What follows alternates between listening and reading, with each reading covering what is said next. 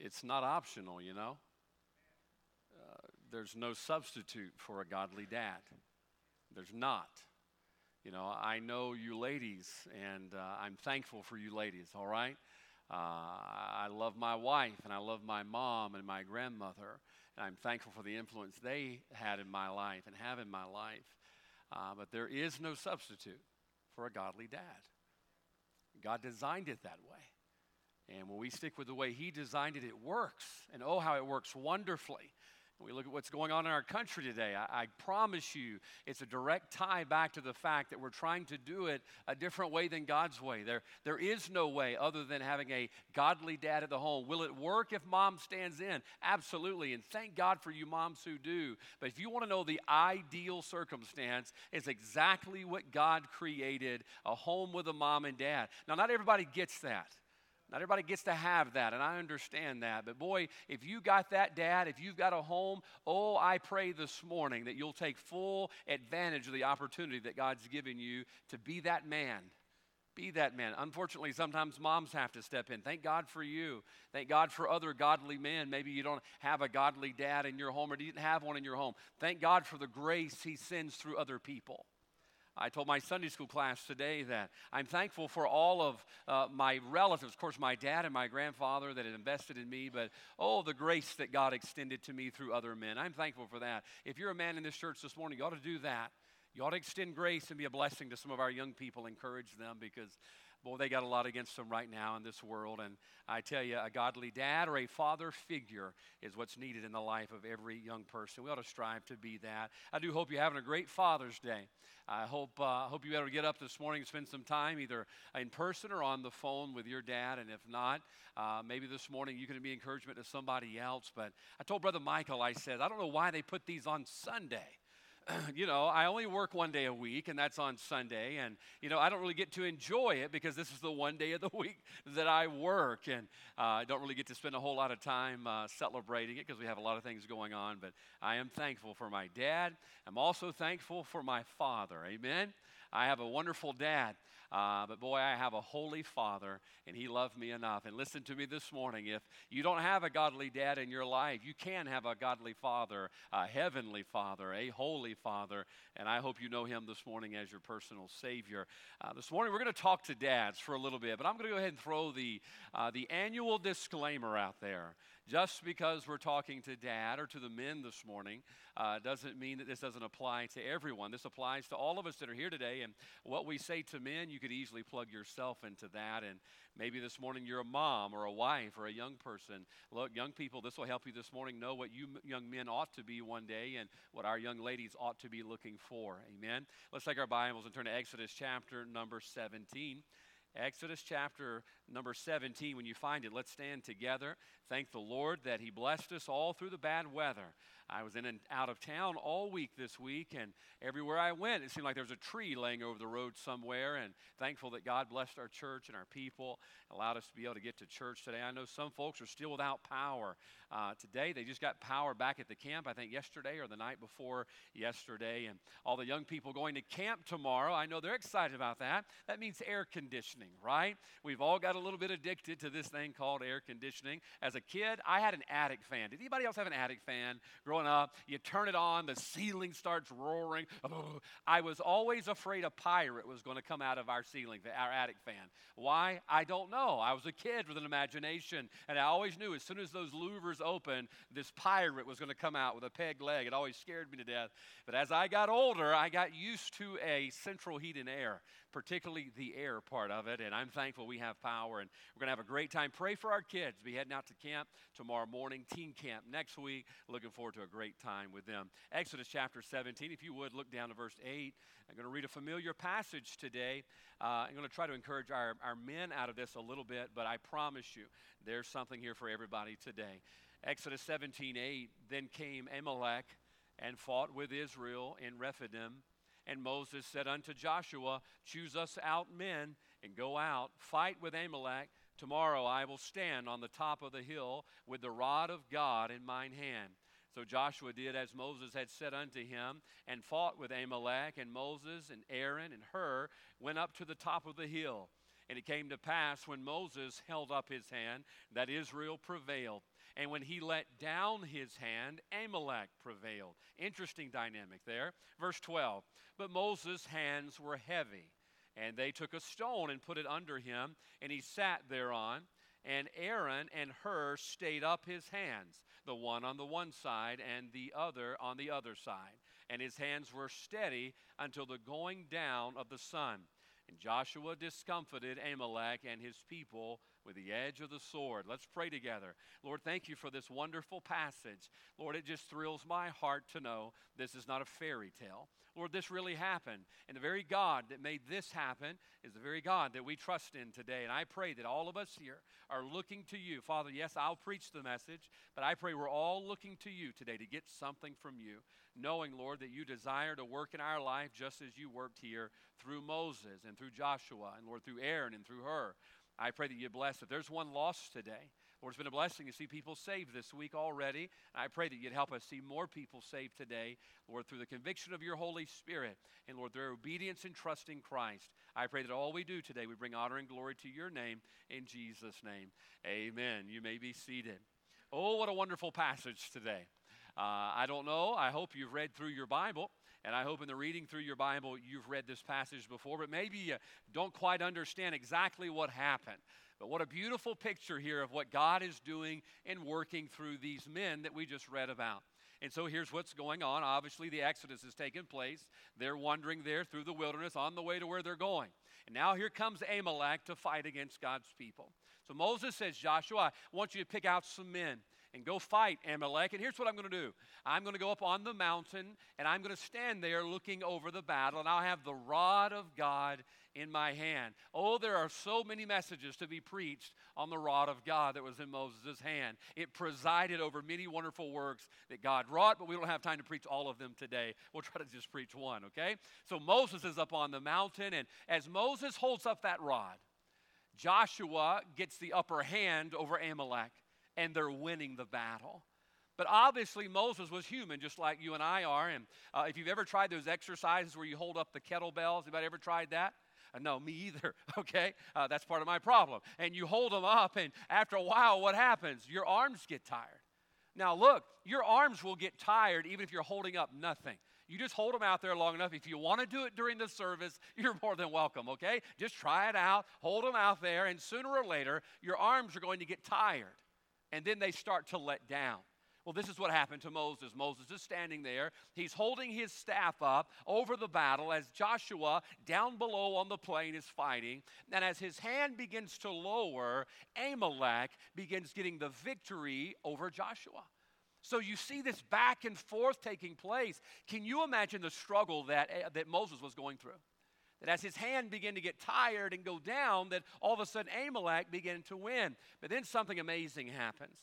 The Bible says that when he went up to the mountain, verse number 9, verse 10, you read all of this, that Aaron and Hur went up to the top of the hill with him. And Aaron and Hur steps in to aid Moses so that the, batter, the battle could be won. Now, can I tell you this morning, the, the picture here is very self explanatory of how God was using some men down on the battlefield. He was using one man up on the mountain for one purpose, and he used two other men for another purpose.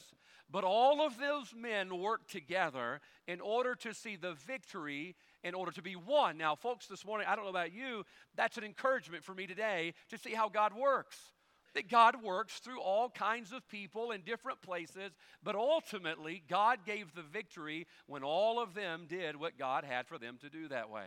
I think about how many times in my life and in my ministry, people have been an encouragement to me and how people have stepped in in my life to help me get victory in my life. I think about my dad. It's Father's Day. I can't help but think about him and the influence my dad has had in my life and the encouragement, even sometimes encouragement that I did not want to hear. You ever got encouragement like that? Uh, there was a day I had a really bad day, some point, I don't know, six or so months ago, and I'm sitting there in the office, and I finally just got frustrated, got up from the desk, walked into the little side room. There's a recliner in there, and I just sat down there mulling over in my mind what I needed to do about a particular situation, and I was distressed about it. Uh, lo and behold, as it would be coincidence, who walks in the door? It's my dad. walks in the door and looks over. He says, What's the matter? And it may have been something like, What's the matter with you? Because he could see my face, and I was not happy at the moment. And I just said, I got this, and I got that, and I don't understand why this is happening. And this person, I can't help them in this. And dad looks down at me and he says, Well, you didn't think it was going to be easy, did you? Appreciate that. Evidently, he's been reading up on the Hallmark cards again and got that one out of there. Never forget, he looked down at me and I, says, I said, I'm having to invest so much more to get these victories in certain folks' lives and trying to help some folks. And dad says, if you want more, it's going to cost you more. Man, there was a moment my hand was getting tired. And all of a sudden, God had a man step in. In my case, it was my dad on that day and help pick up the hand realize, hey, you got to stick in this thing, stick it out. God's got a victory. God's got a work that He wants to do. There was a lady in, in Louisiana when I pastored there. Her name's Carol Pulowski. If you think about Miss Carol Pulowski, you pray for her. She's having a little heart trouble right now. Dear sweet friend of mine. Uh, she didn't get out a lot and go out a lot necessarily, but Miss Carol would write me three letters a week. I would receive one on Saturday. She would time it, so I would get a handwritten note from her, a letter from her every Saturday. I'd get one on Wednesday and then one a different day of the week. And they were handwritten letters to me encouraging her pastor. You know what she was doing? She was doing what Aaron and Hur did. She was trying to help hold up my hands in the battle. Why? Because there are times your hands get heavy. You ever had people who help hold up your hands? You ever have somebody be an encouragement to you? Just at the right place at the right time to give that little bit of encouragement to you, just as Aaron and Hur were. I was standing at the back door of a church. I was preaching a revival this past week up in Lake Mississippi, and um, uh, standing at the back door, and this little girl, Madeline, walks out, and she just walks out and she does this as she walks out. I thought it was a complaint note. That's usually what people look like when they have a complaint note. I'm like, wow, they're getting younger and younger uh, with their complaints. And so I'm like, what did she say? You preached too long or what? So I opened up this note, and there was this beautifully colored picture uh, that she had handed me. And there's me there in a yellow shirt and head full of hair. I love that kid. Um, and then right, right there underneath my, my right arm, there's little Madeline standing there. She wrote a note there in the middle of the page. It says, I love the message.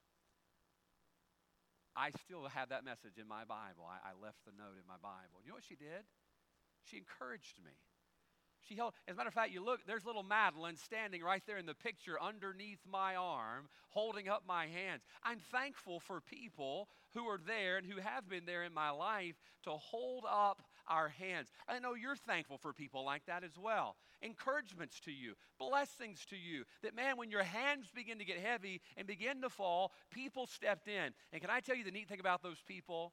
They never really knew what they meant to you, did they? They never had an idea that at that moment in your life, your hands were getting weak and your hands were getting heavy and they started to fall. And all of a sudden, they came along and gave you a thumbs up. And that gave you the boost to get over the hill to keep on the will of God for your life. I thank God for people like that. There was a time years ago, I had a gentleman in my church on staff, and he began to live a life contrary to the Word of God, very contrary to the Word of God, and very publicly. And so I had to meet with him and ask him to step down from that position, and one of the hardest things I've ever had to do. And so I invited a gentleman in our church by the name of Brother Hub. Brother Hub was in his 70s or 80s at the time and just a seasoned Christian in our church. I said, Brother Hub, would you meet me there at the church? I have to talk with this gentleman, and I'd rather have you there when I talk to him. And so I sat there at a table in a Sunday school class, began to explain to the gentleman how he was living contrary to the Word of God and how I was going to ask him to step down from his position in the church. And uh, I thought I did it very diplomatically. I thought I did it kindly. Uh, on the inside, I was scared to death, but I thought I did it without even sounding like I was a chicken.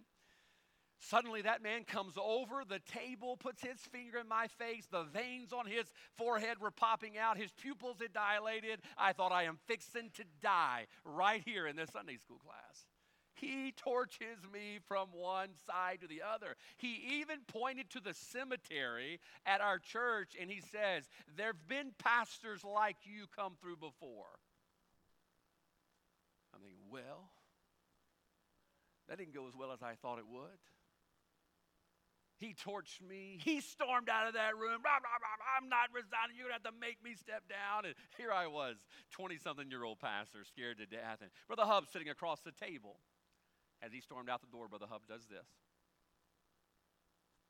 That's all I needed. Let me know I'm with you. standing with you. I'm going to help hold up your hands. Now, folks, I want you to see something this morning. The men on that battlefield, I don't know if they knew what Aaron and Hur did, but what Aaron and Hur did mattered. The men that are down there, they're on the battlefield and they're fighting and they're trying to get the victory. I don't know if they ever knew what Aaron and Hur did, but Aaron and Hur mattered.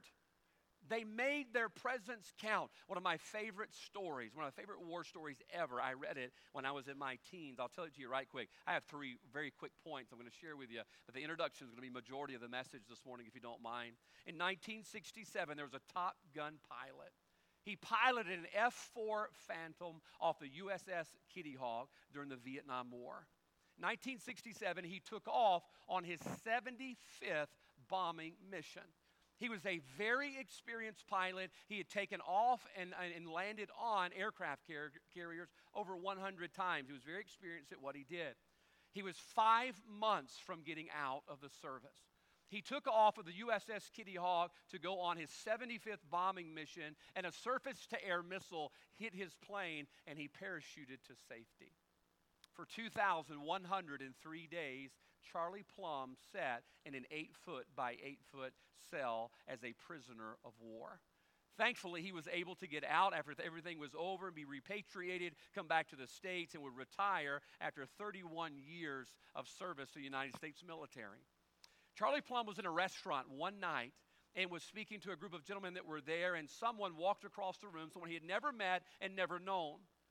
And it says, Hey, you're Charlie. He said, Yes, I am. He says, Do I know you? He says, No, you don't know me, but I know you. He says, I've heard your story and how you were a prisoner of war. You got shot down and all those things. He says, All right, nice to meet you. He says, You don't know me, but I know you. And believe it or not, we have something in common. Charlie Plumb looked at him and he says, What do you mean? He says, Well, I'm the young man that was below deck on the USS Kitty Hawk, and I'm the man who packed your parachute. Charlie Plumb was humbled He stuck out his hand. He says, I'm here today because of. Nobody ever knew who that man was that packed the parachute, and now Charlie Plumb travels all over the country giving speeches and motivational, motivational encouragement because of those who have packed his parachute.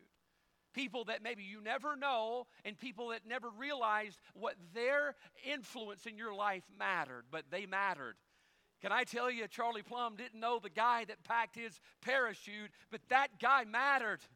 Because when his plane began to plummet over Hanoi and we crashed to the ground, it was that parachute that got Charlie Plumb to the ground safely and ultimately back to the States.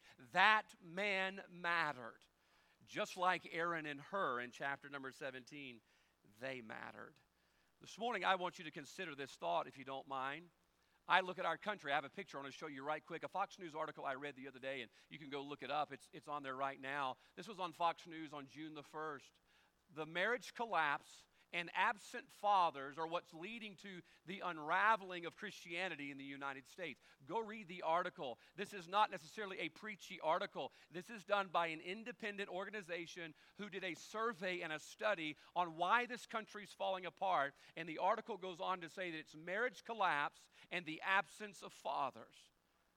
This morning, I am afraid that we as men, and hopefully men of God this morning, we don't understand just how much we really matter.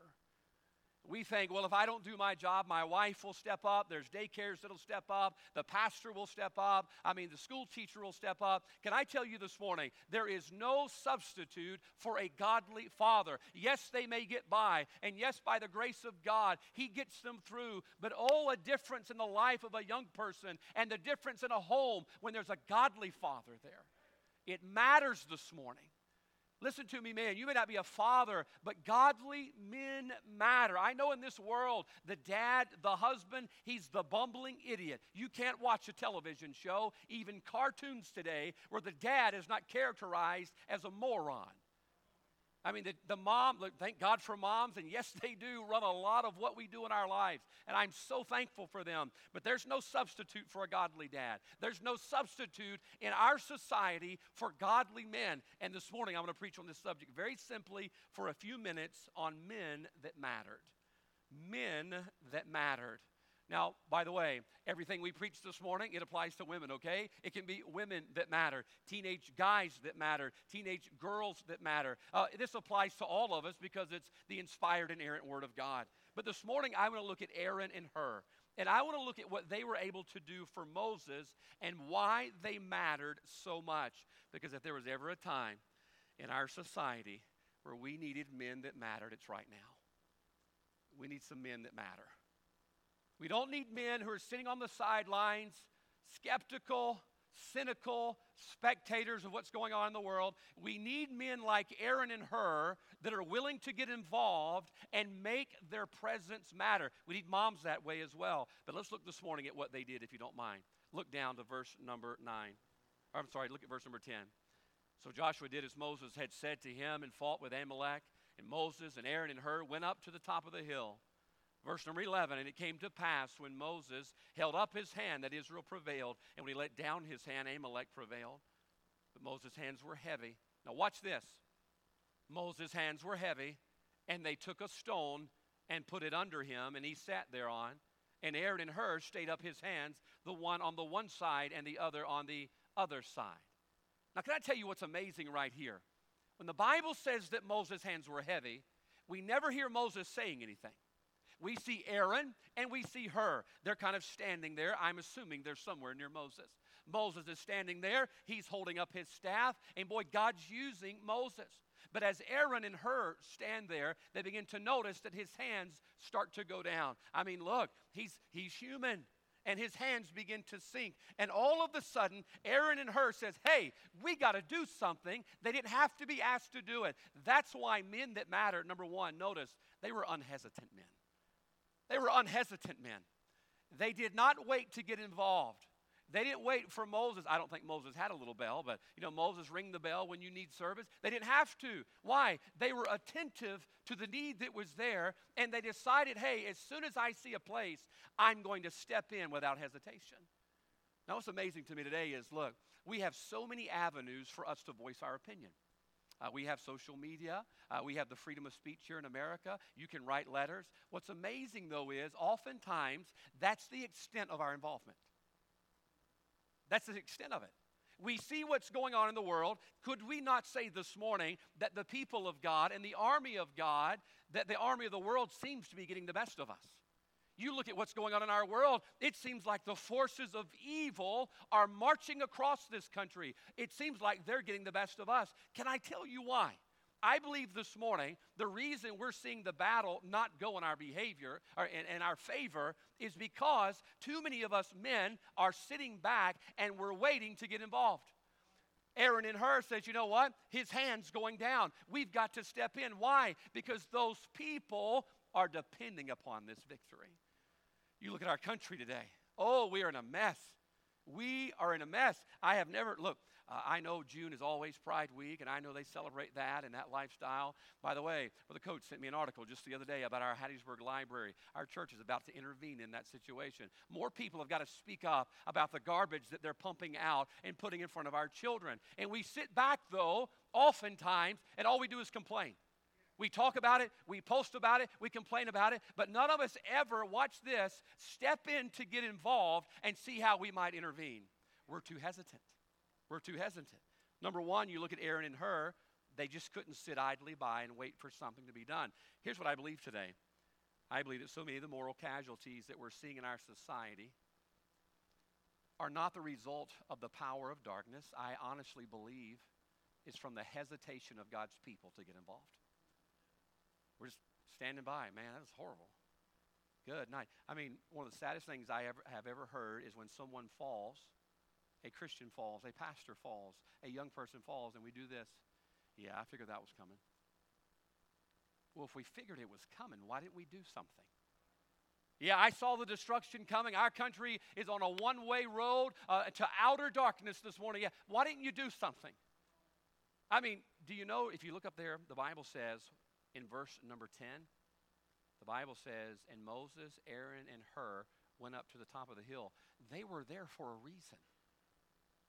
Aaron and, the, and Hur were not there as bodyguards for Moses. I don't think Moses needed the bodyguards, do you? He had God's stick.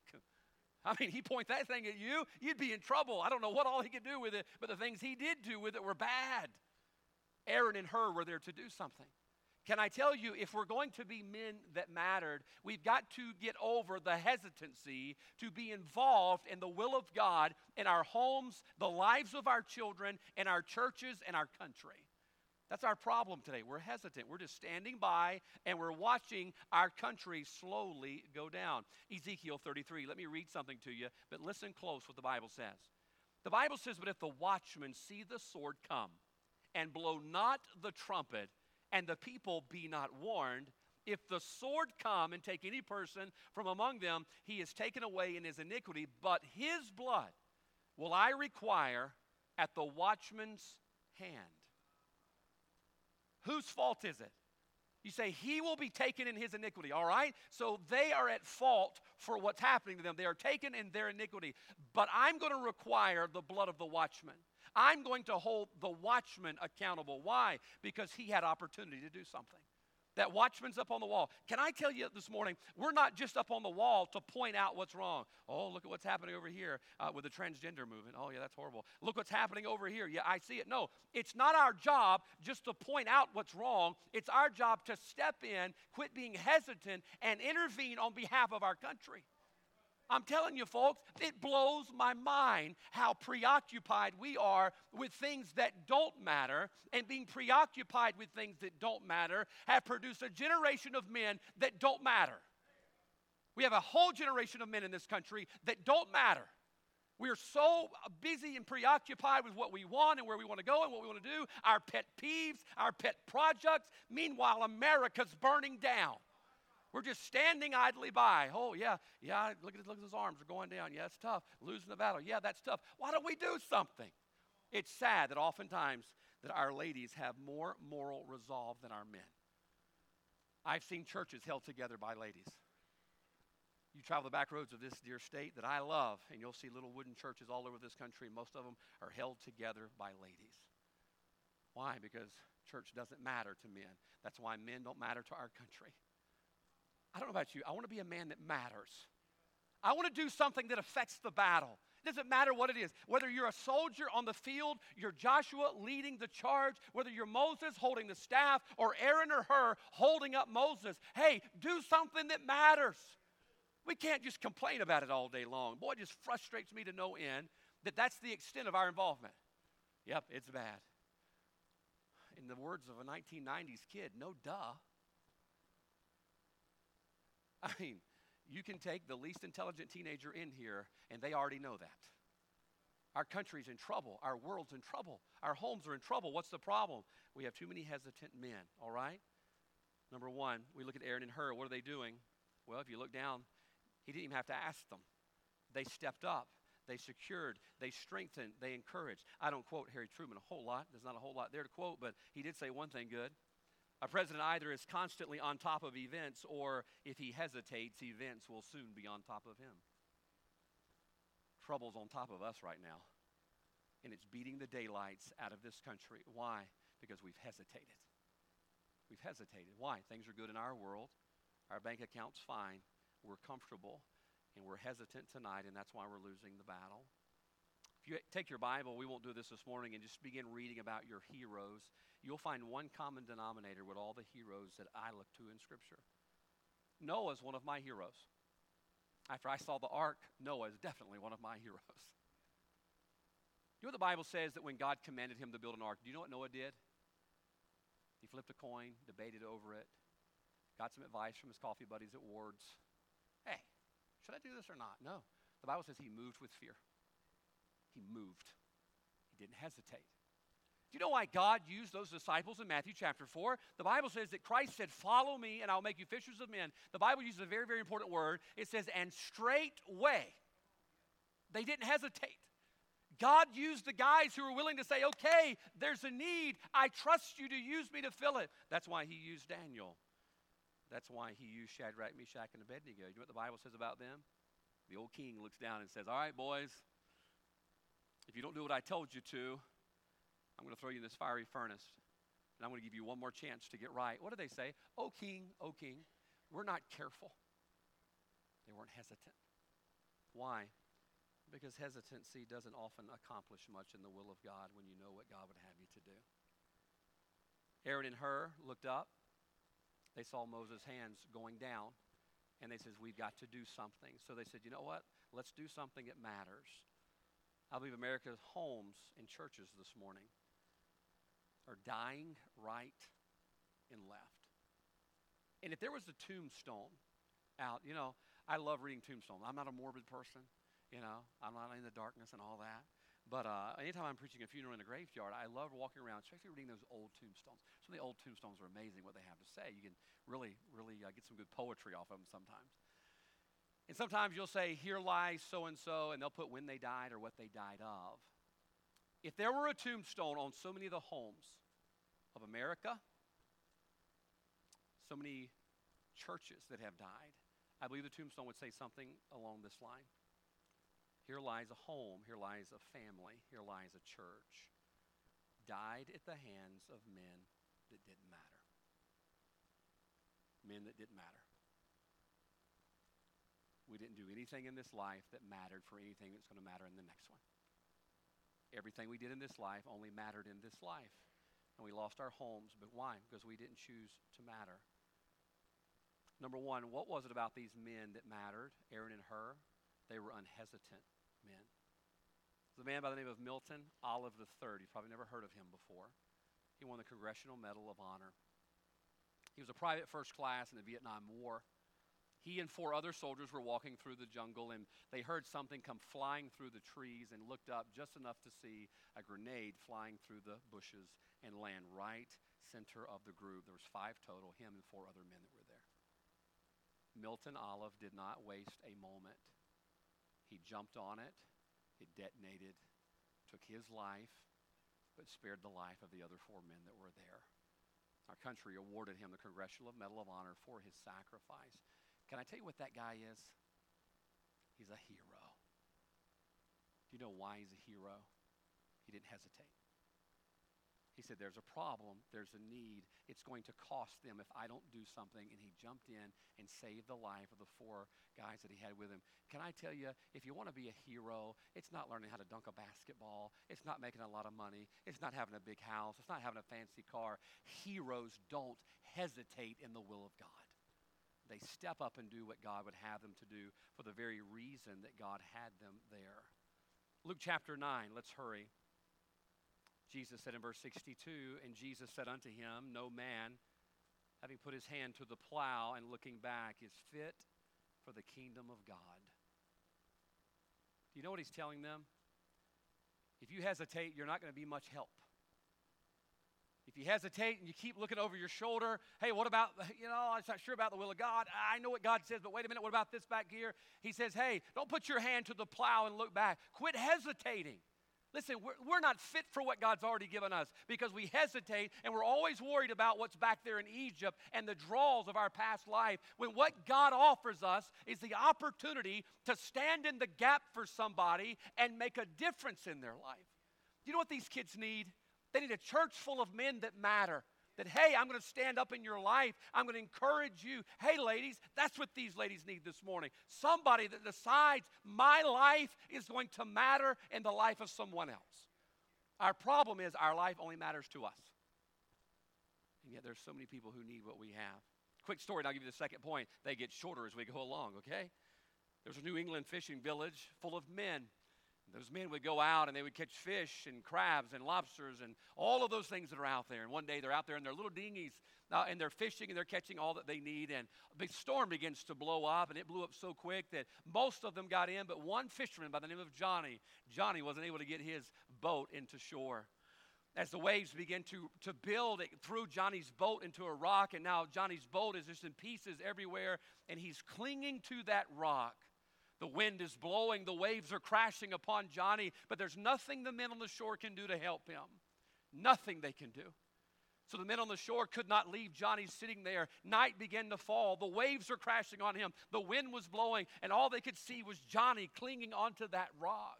The men decided they were going to build a bonfire out there on the beach that night. And so they built a bonfire. Now, every 10 minutes, one of the men from the, the shore would holler, Johnny, we're still here. Johnny, we're still here.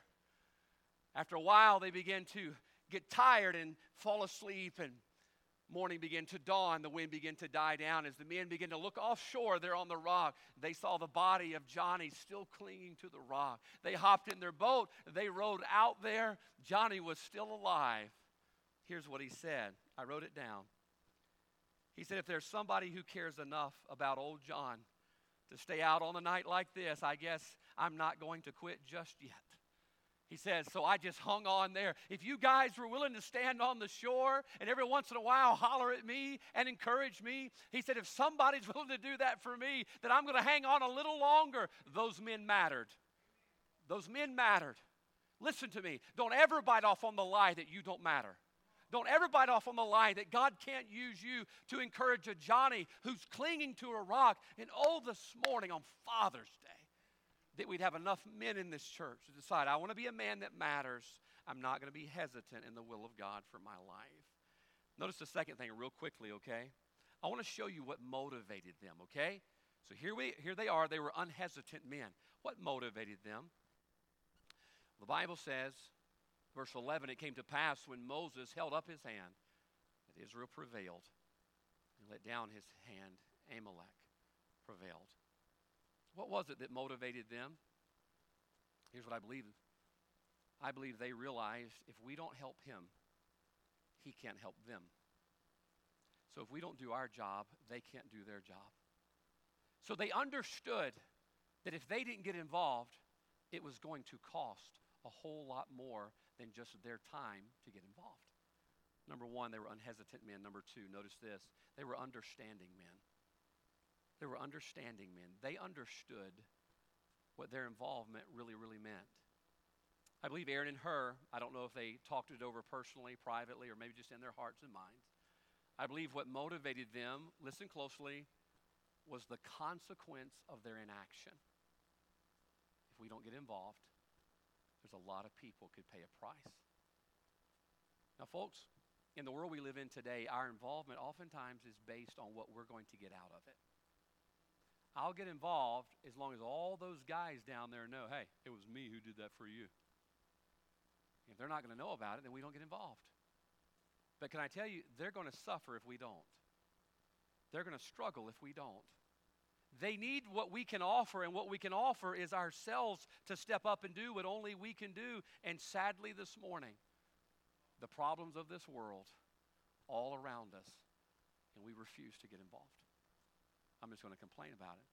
The other day, I, I was staying at a house at the church we were preaching at, and uh, the wind began to blow. You know, a lot of storms up there, and trees were down. They power was knocked out of the church before we got there. And I opened the blind to look out the window to see the trees blowing. When I opened the blind, between the glass on the outside and the screen on the uh, outside, there was a wasp nest.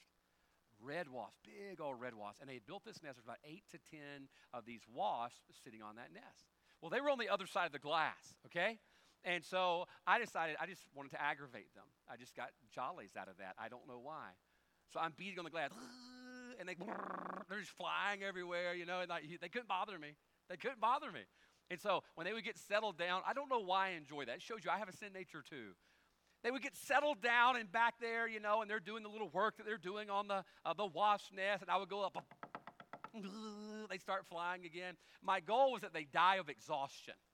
Because every time I would scare them, they start flapping their wings. I'm like, I wonder if I could do this long enough and they just fall over dead. You know, heart attack. They flap their wings for so long, they just fall off dead. Well, they didn't do that. They're very resilient little critters. And, and so I finally just closed the blind and I sat back up on the bed and I was working on my laptop preparing for the night's message. And the longer I sat there, I thought, they're just sitting there looking at me. And they can't bother me. But some unsuspecting person is going to come along, probably weed eating along the back wall of that building, and they're going to jump out and attack him thinking it's me. They're like, ha ha, that's that guy that bothered us. They're going to put together this flying V. They're going to go, and they're going to attack the guy weed eating the grass around the building. The longer I sat there, I thought, man, you know, I just can't sit idly by knowing those wasps are there. Now, watch, they couldn't touch me. I just had fun with them. They couldn't bother me. The longer I sat there, the longer I thought, you know what? They can bother somebody else. They can bother somebody else. So I hear you wait until nighttime. And so I snuck out one night in my suit, no joke. They say if you take uh, hot water and you put uh, soap in it, it kills them. I saw that on the internet, so I'm assuming it works. And so I, I put it in there and I, I, stirred it up. I'm walking around the back of the house. Thank God nobody shot me. I didn't get thinking about that. You know, some prowler walking around the, the building there, the house that was there. I'm sneaking around the back of the house and they're sitting there. They have no idea what's coming. The element of surprise. I splashed it on them and they began melting all the way down the window and, and they just sat there. And I got all of them but one. All of them but one. Now, he didn't get me. He's still there. I, you know what? I, I did my part, all right? I killed most of them. There's still one that was there that was left. But can I tell you, that's how the lost world is? That's how this wicked world is. This wicked world is right there and it's waiting to pounce, to take our children, the hearts and minds of our children. Our public library reflects just that. To take our homes. And there we are sitting. And we know, watch this, we're safe, we're saved, we're on our way to heaven. But there's a lot of people who haven't got in on the inside yet. You know what they need? They need somebody who understands that to go out and do something about it. Go kill the wasps that are there. This morning, I want you to understand something. If you're saved, you're born again, a child of God, we can't go to hell. I'm thankful for that. But we also understand what's going to happen to people who haven't got in yet. And if we don't do something, you know what the Bible says? Their blood is going to be required at our hands. Why did Jesus must needs go through Samaria? Stick with me. Why did he say, here, watch this. The disciples are going to get something to eat. That's how you know they were Baptists. They're going to go get something to eat. Jesus says, I have spiritual work to do. So Jesus says, I must needs go through Samaria. Why did he must? Why did he must? Can I tell you why? Because he understood that if I don't do what I must do, it's going to cost her. And oh, this morning that we as godly men would have an understanding to realize if I don't do my part, it's going to cost someone else. Now, here's what's amazing. I got to throw this in here for, for, for us this morning. I don't know that Aaron and Hur agreed with everything that Moses did. I'm sure that there were differences Aaron and Hur had with Moses. Maybe the way he dressed, Moses, I don't like your robe. Maybe Moses was into one sport and they were into another. But at that point, watch this. It wasn't their differences that mattered, it was making a difference that mattered. Here's what's sad. Oh, and we Baptists are the worst at it. We have a difference with someone, we withhold our aid. And we have a spirit of protest. Well, you should have worked out, Moses, then your hands wouldn't be so heavy. Moses, you should have got up a little earlier. Maybe you had a little more strength. And we find every which way to criticize somebody instead of just stepping up and helping them.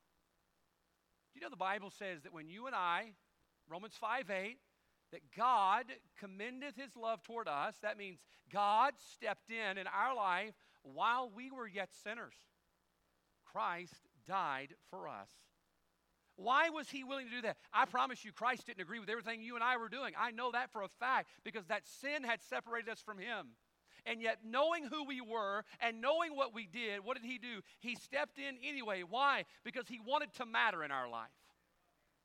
I get so sick and tired. Oh, man, we, we protest everything. We have a problem with everything. And we withhold fellowship. We withhold encouragement. We withhold support. Well, I just don't like the way you dress.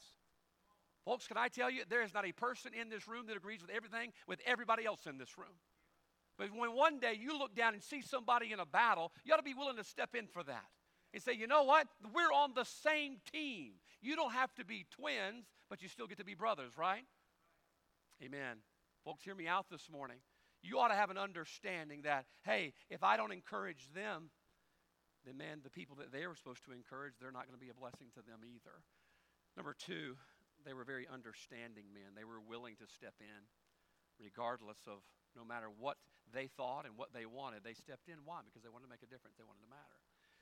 For some reason this week, I was reading le- uh, an article, and it led to another article and another article. You know how that goes. And the article led me to a, um, a story about Chernobyl, the nuclear reactor accident. And I'd never read all of what went on there, but as soon as that nuclear reactor messed up and blew up and began to leak all the radioactive stuff into the air, I mean, that ionic air going into the atmosphere glowed blue. It was just a catastrophe. that they put out a call, and I didn't know this until this week, for pilots. Men that were willing to fly a helicopter to a place, and they had a, a rope, an 800 foot rope that would hang down with this uh, large container, and they would fill it with sand, they would fill it with water, and they would fill it with lead, whatever they were using at the time. They would fly over the crater of the reactor, and they would dump it, trying to bury all of that fallout from getting out and contaminating virtually the world as it hit the jet stream. They put out the call knowing what it was going to cost those men and they had man after man, dozen after dozens of pilots show up to fly those helicopters right above the smoldering crater of Chernobyl to drop that sand and to drop that lead so they might save some lives. Within weeks of the disaster, 28 of those pilots lost their lives from radiation poison. And yet, time after time, mission after mission, they would fly their helicopter, drop the sand, drop the lead, trying to smolder it out. Why? They said because there's people that, whose lives need to be saved, and they were willing to step up. They understood. They understood if I don't do my part, I might lose my life, but there's going to be a dozen families lose their life if I don't do my part. Folks, this morning, they were willing to do that to save this temporal life. And we withhold we withhold what because of what? Well, I'm just not going to do anything. I'm not going to say anything. Folks, can I tell you something this morning? There's a whole lot more that matters in this world than you and I. There's eternal things that matter, and it's time that we learn the lesson from these men that mattered. It says, I'm going to step up. Why? Because I know if I don't, it could cost a whole lot of other people their lives. So, number two, what were these men that mattered? They were understanding men. James 5:20 the Bible says listen to this let him know that he which converteth the sinner from the error of his way shall save a soul from death. The first 3 words of that verse say this let him know. Do you know what that means? Let him understand. You understand that when you convert a sinner from his way you shall save a soul from death. Paul put it this way and I'll give you the last point before we close. 1 Corinthians 9:16 for though I preach the gospel I have nothing to glory of, for necessity is laid upon me. Yea, woe is me, woe is unto me if I preach not the gospel. I think it's the first time in my life I read that verse. And I read where Paul says, I, am preaching the gospel, but I have nothing to glory of. He said, But woe is me if I don't. Can I tell you this? If preaching the gospel is, not, is not enough motivation in of itself, then let not preaching the gospel be a motivation for you. Paul says, I should be motivated to witness and to pass out tracts and to share the gospel. But if I'm not motivated to witness, I should be motivated by not witnessing because woe is unto me if I don't. You and I, there's a woe unto us if we don't. Number two, they were understanding men. They understood that regardless of whatever else was going on, they had to do something. Finally, I want you to see this, and we're going to end on a high note, okay? You've been kind of quiet this morning. Hope that doesn't mean you're mad, okay? Write me a note, all right? Just write me a note like the little girl did and give it to me on the way out the door. Or you can text it to me. We're, we're high tech here. Verse 12 says his hands were heavy. Bible says, and Aaron and Hur stayed up his hands. I thank God for the Aarons and Hurs I have in my life. Oh, what a difference you make. The one on the one side and the other on the other side. Now, watch this. And his hands were steady until the going down of the sun. I want you to notice the extent they were willing to go to to make a difference not only in the life of Moses, but the life of those men that were fighting there. The Bible says they got on his hands and they held up his hands. We're not letting your hands go down. We're not going to let your hands fall. And watch how long they did it. They were steady until the going down of the sun. The final thing about men that matter, or women that matter, or teens that matter, I want you to notice number three, they were unwavering men. They were unwavering men. I want you to notice how committed they were to making sure that the job got done. The Bible says they did it till the going down of the sun. They didn't waver.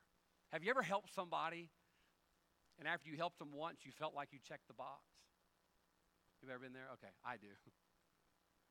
hey, you know, I smiled at you today. I don't have to smile at you tomorrow, right? I encourage you today. I don't have to encourage you tomorrow.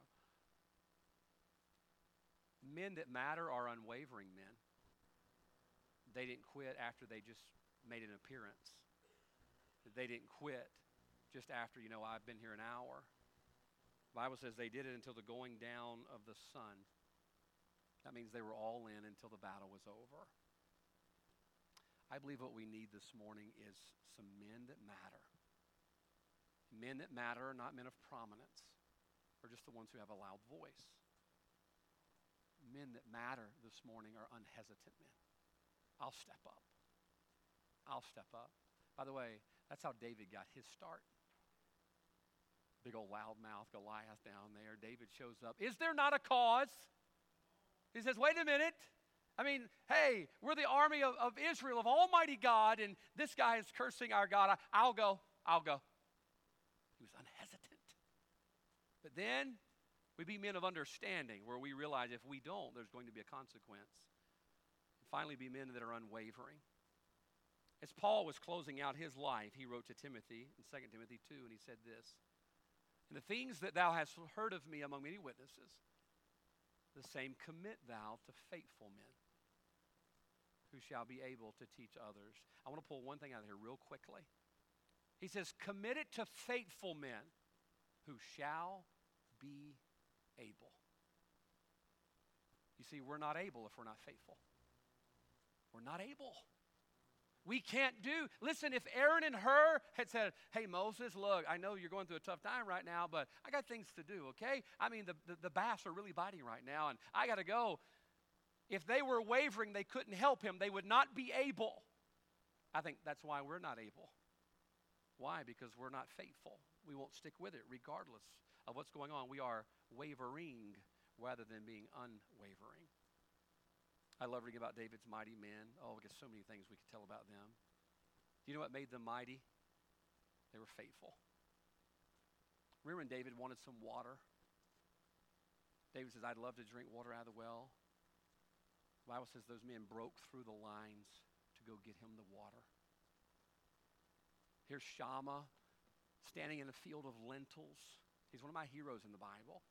The Bible says that man defended an entire field of lentils against the Philistines. Oh, man, he just wouldn't quit. He was unwavering. Those men mattered. The question this morning is simply this the sun is setting. I don't know if you noticed this. The sun is setting. The sun uh, is reached past midday, and I believe it's on the horizon going down for this life. And when the trump of God sounds, when darkness comes, when no man can work, when darkness comes, will you have mattered? Will you have mattered? What did you do? Well, I'll tell you, I've got this, I've got that, I did this, and I, I got that. But what did you do that mattered eternally? Because if we don't do something that matters eternally, we didn't do anything at all. What are you doing that matters over there? Well, you know what? I'm doing this. No, no, no. Folks, what are we doing that's eternal? What are we doing that's eternal? What are we doing that's going to matter? Are we investing in these young people? Are we pointing them in the right direction? Are we supporting our church? Are we encouraging others? Are we winning the lost? Those are things that matter. But if they don't matter to you, can I tell you something? You're not going to matter. You're not going to matter. We're standing idly by. Let's get with our committees and let's talk about this. Should we help Moses? Yeah, you ought to. Why? Moses needs help. All right? You look around, you see a need, you're wondering, well, should I help this church member? They, they, what gets me? Oh, what gets me? I promise I am done. I'll close my Bible. That way you know I'm, I'm serious. We see somebody and their attitude and their countenance is not great. We're like, what's wrong with them? Well, if something's wrong, maybe you need to go find out to help them. Not so you can share a prayer request about gossip. We need to pray for them because, no, to go help them. Blows my mind. You go through a tough time. People say, I could tell you were struggling. I'm like, well, thanks for calling. Yeah, I could tell by your countenance sitting up there something was wrong. Yeah, appreciate the note. I'm going to keep Madeline's in here while I wait on yours. Can I tell you, folks, you see somebody struggling, go do something that matters. You see somebody's hands getting weak, step in, help them up. Why? Because that matters. And you never know this morning the difference you're going to make in their life and the life of others. Can I ask you this this morning? Men, women, teenagers, everybody else. Are you unhesitant? Or have you been hesitating? Have you been hesitating? I just don't know. I just don't. I'm just going to do my own little thing over here. Aaron says, okay, I'm going to get over here and I'm going to map out what we need to do next on the plan. No, I'm going to step in and get involved. Why? Because I want to matter. Aaron and Hur matter. They were unhesitant. Then they were understanding. Could I just tell you this morning, if you don't do something, you're contributing to the problem. Aaron says, I'm going to, try to hold up that hand as long as I can. And then, could I just encourage you today, be unwavering. Be unwavering. Don't let anything shake you. Why? Because the battle that's going on below, it's too important for us this morning to get sidetracked by things that don't matter. Men, could I encourage you today, by way of invitation, be a man that matters. Be a man that matters. Mom, grandma, wife, young person, be a young person that matters. Be about something that matters. Be unhesitant, be understanding, and be unwavering. Heads are bowed, eyes are closed. Let's stand together this morning. It's Father's Day.